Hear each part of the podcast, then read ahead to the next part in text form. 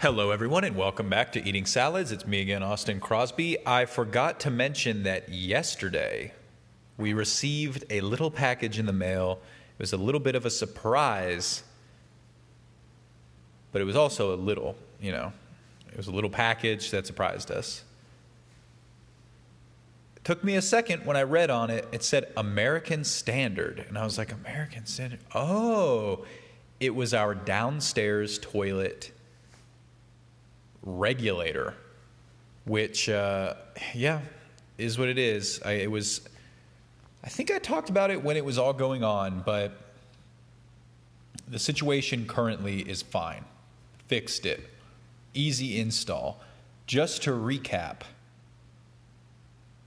we got two fancy, crazy toilets for the house. The upstairs one is a Toto washlet, and it was it's not the, the most expensive toilet I think you can get practically is like $10,000. This one was $2,400. The downstairs toilet was $800, $900 in that range. But both of them hook up to normal drains and the floor. You know, you sit on them normally. it is what it is. Um, and then the downstairs one, it has no smart features. It's not electric at all but it has these like pressurized tanks so that it can flush with a siphonic jet and not use as much water. Which I think since that toilet was invented has become less special. I think there are now definitely toilets that can flush with not a lot of water. Like this uh, it uses 0.9 gallons and I think there's even lower ones now, but I, the distinction is that those ones they have like a number one and a number two, heavy and light flush. And the light flush might get lower, but it's not as powerful as this. You know what I mean? Anyway, um, and then for a while it was like hissing. Or it would do this thing even before that, where it would not flush the first thing in the morning sometimes. And then after that, it was always hissing. And over months of tinkering and testing and all that kind of stuff. I finally called American Standard and, and did the warranty and sent them a video with the, a recording of it and was like, you know, this is the sound. And they go, oh, it's the regulator. Well, the regulator is like the is one of two. I don't know how many. I'm trying to break it down into how many parts there are you could possibly ever replace. And the regulator is weirdly the one that's threaded on both ends as if they knew that that's what would go wrong. And on top of that, there is a video online. The only there's like a video from the factory or something of this toilet that's like, here, look at this toilet. That they do those kinds of videos. And then the other video is them showing you how to replace this regulator, which is kind of suspicious. But when I called, they said, okay, we're going to send a regulator, but that is something that's on back order. And in my mind, I was like, oh, that's a COVID back order. That's different than your normal back order. I, I assume that means this was from pre COVID, this part, and it now doesn't exist in this world. That's how I took it as meaning. So I was very skeptical.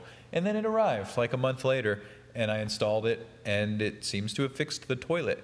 The result of that and this is actually really good because I was a little bit nervous. We had been turning on and off the ball valve that leads into the, the, main valve to the toilet from the wall. I'd been turning that on and off to stop it from running. And you're not supposed to be doing that. That's not good. That's they're not built to do that. So now we don't have to do that. We can leave it on all the time and hopefully it won't make a noise because remember it was like a soft and in my mind, if there's a noise that stops when you turn the water off to something, it means the water's been running continuously. And I had seen a video on the 2 Bit Da Vinci YouTube channel where he hooked up a water meter thing to his house. And uh, detected leaks, and it was insane. It was insane the amount of water, a little drip, like a running toilet, could be using hundreds of gallons a day, even, which is scary. But then when you would see our water usage, it wasn't that high, but it, it seemed high. So fingers crossed, that's what that was. And then when we see the water usage this month, one, it's winter, so we're not watering plants outside nearly as much. But I don't know. I'm, I'm hoping that it'll be like, wow, we had a leak. We had a slow run, you know, we didn't even know. Um, in other news, yeah.